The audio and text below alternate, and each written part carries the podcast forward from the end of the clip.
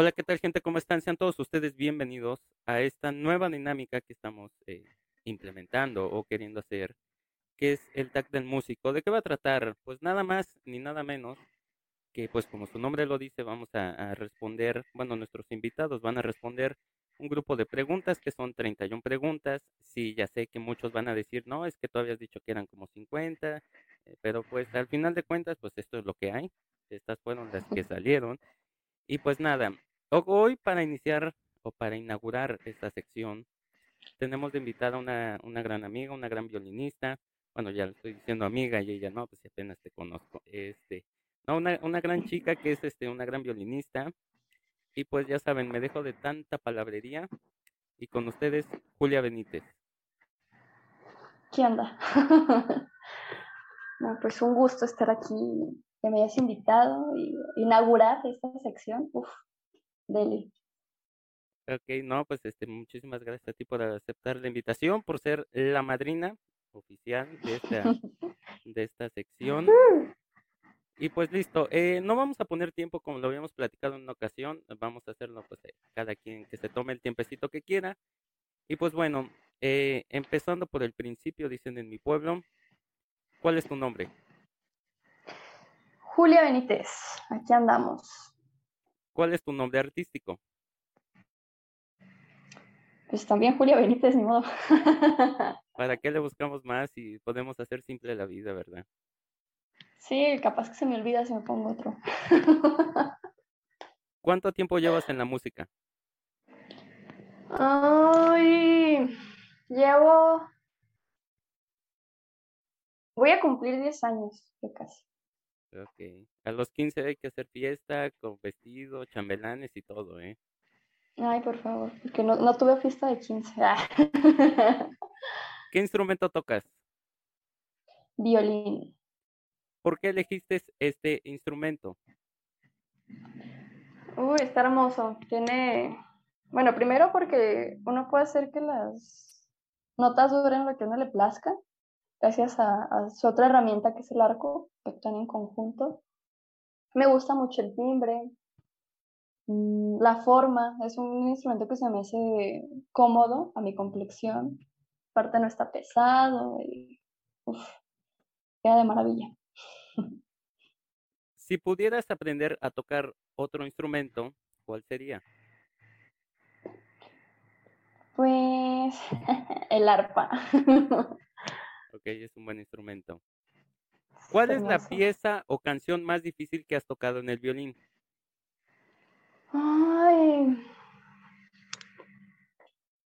creo que ha sido la más difícil porque en el momento que la toqué no tenía tantos recursos técnicos como ahora. Creo que si la tocara ahora sería más fácil. Bueno, incluso me la sé de memoria y creo que ahorita sí saldría muy bien. Es la sonata 12 o sonata 6, que me conocen las dos maneras, de Paganini. Ok, sí, es una pieza complicada. Hasta este momento, ¿cuál fue la última canción que tocaste? ¿Canción? Pues mira,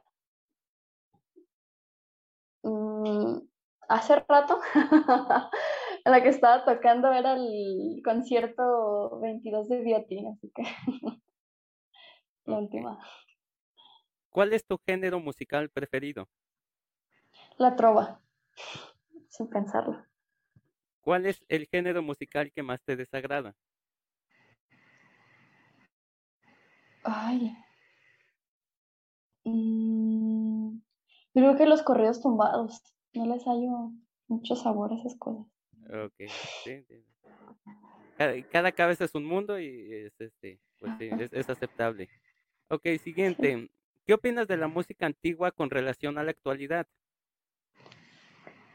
Bueno, fue una base muy linda, primordial, ¿no? Para lo que ahora creamos, tantos géneros y subgéneros, pero hay cosas muy lindas dentro de la música antigua, de todos los géneros, pero también hay cosas muy cutres. Así que pues está bien, es parte de nuestra historia. Ok, en relación con la misma pregunta, o sea, sigue siendo la misma pregunta. ¿Con cuál de las dos te quedas y por qué? Ay, con la actual.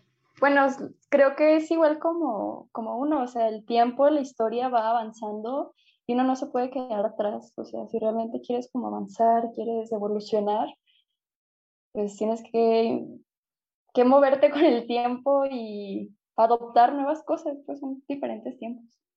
Ok. ¿Cuál es tu canción favorita? Ay, cosa tan difícil. Tengo muchas, o sea, creo que puedo decir de todos los artistas que escucho. Pues tengo una así de cada una. Pero,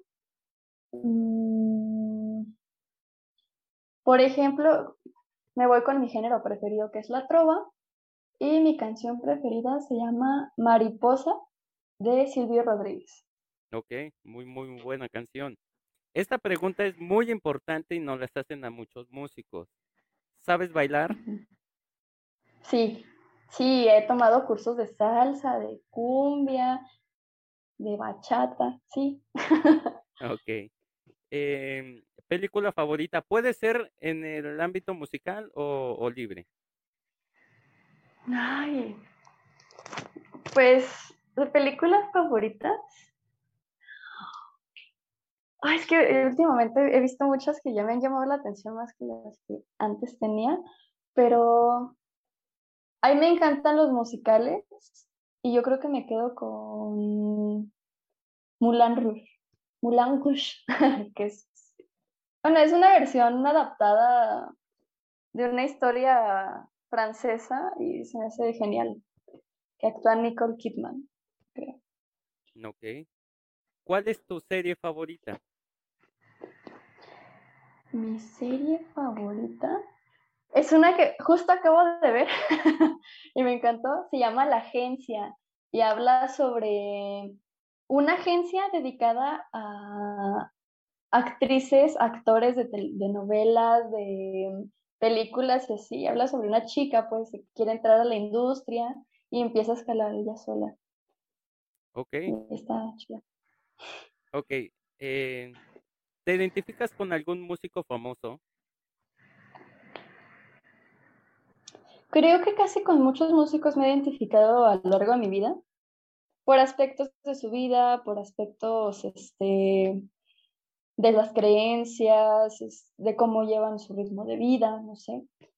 Pero creo que con la cantante que siento, no sé, como que tengo ahí algo que me hace identificarme en cuanto canta, cuanto actúa y todo eso, es Daniela Esparza.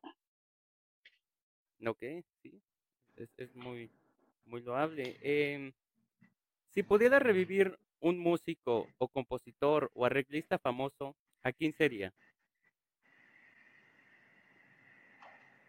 Ay, qué difícil.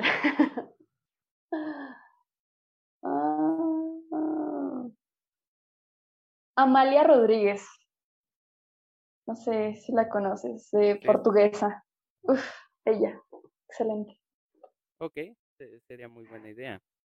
Y esta pregunta es diferente. Si pudieras tomarte una foto con un artista famoso, vivo o no, ¿con quién sería? Ay, no se pueden todas. Ay, yo creo con Adrián, que es el vocalista de Babasónicos. Desde hace mucho tengo esa ilusión. Ok, es muy chido. En esta pregunta nos vamos a ir un poquito muy al pasado, hace muchísimos años, no tantos. Pero ¿a quién prefieres? ¿Johann Sebastian Bach, Wolfgang Teófilos Amadeus Mozart o Ludwig van Beethoven? Fíjate qué curioso, justo este año en la Olin estoy viendo, estos son los tres personajes importantes que nos hicieron aprendernos la fecha de nacimiento, la historia y todo, ¿no? Pero yo creo que la persona que se me hace más sensata en muchas cosas y que le aprendí mucho en su manera de ver la vida y de aventarse, incluso hacerse masón y así. Mozart es increíble. Sí, lo que sea de cada quien, sí, y creaba muchísimo. Yo me acordaba muchísimo de él hace un rato porque dejé también las preguntas al último minuto, pero bueno, este no es mi episodio. Ok. Siguiente pregunta, y este es un tabú muy marcado para los músicos también. ¿Crees que es cierto esa idea de que un músico o es alcohólico o es fumador?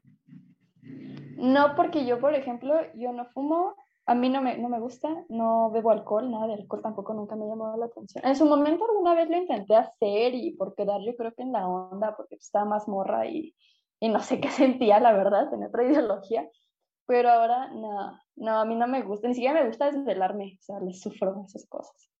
Nada. Ok. Siguiente pregunta. ¿Con qué artista te gustaría crear una canción? Principalmente yo digo que quien sea es bienvenido. Me encanta explorar cosas. Pero, ¿con qué artista? A ver, déjalo, pienso muy bien, porque tengo que seleccionar muy bien esto. Como si me fueran a invitar, ¿no?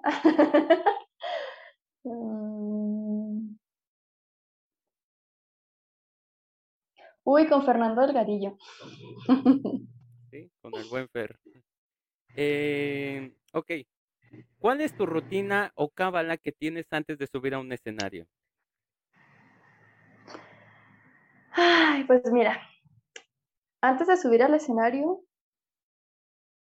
la rutina realmente comienza casi como desde un día anterior, porque me gusta dormir bien, o sea, estar relajada. Cuando, por ejemplo, van a ser escenarios en los que son como recitales, que estoy más expuesta, ante no solamente como el público, sino también a profesores o músicos que también, ¿no? uno le temoriza de pronto tocar con sus colegas a veces, porque pues, no sabes qué pueda pasar o qué te puedan decir, te sientes muy expuesto. Entonces, a mí me gusta, si puedo hacer yoga, así antes de salir de mi casa, hacer yoga unos 20 minutos, correr o hacer algo de ejercicio, o sea, ya como descargar esa energía, alimentarme bien, no alimentarme pesado, porque también eso de pronto ahí me da sueño. Ir al baño, porque es muy importante, yo creo. Uno sabe qué le pueda decir su sistema digestivo. Y respirar, tratar de respirar, hacer respiraciones yógicas. En mi caso, porque si no luego siento que me empieza ahí a abordar la ansiedad y pues es algo con lo que pues, tengo que luchar, ¿no? Aparte de lo normal.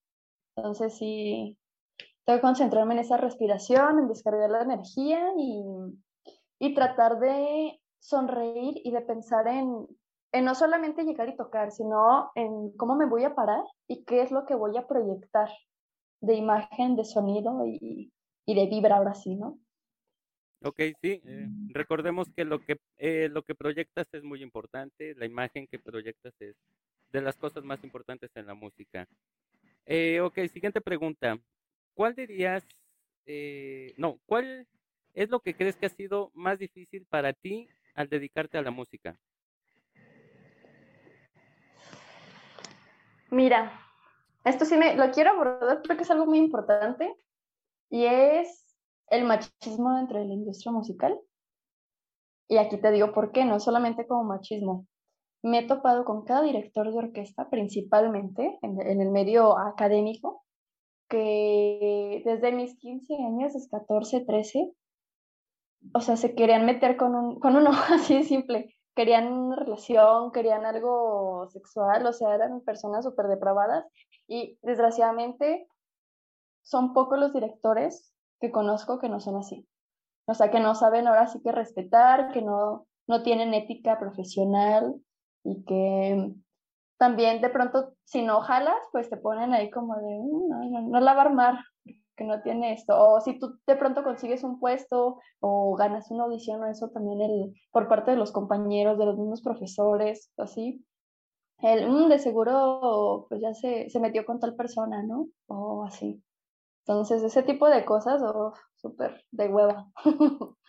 Sí, yo creo que sí, es parte de las cosas que no deberían de existir en la música, pero que desafortunadamente siguen existiendo y sí. Pues no sabemos por qué. Siguiente pregunta. ¿Cuál dirías que es la lección más importante que te ha dejado la música? Ay, me ha dejado muchas, afortunadamente. He aprendido muchísimo en muchos ámbitos gracias a la música. Principalmente el crecer, el perderle el miedo a preguntarle a las personas, ahora sí que convivir y apoyarnos entre todos, o sea, que aunque tú quieras aspirar a muchas cosas, sentir como esa empatía y sentir ese amor a querer ayudar a los demás y también como sentir ese cobijo de los demás para ayudarte a crecer. Eso es como lo más importante. Ok, sí, una muy buena respuesta. En esta pregunta nos vamos a meter un poquito en tu vida personal. ¿Has dedicado indirectamente o directamente alguna canción a alguien, ya sea por la música o por la letra? Sí, la verdad sí.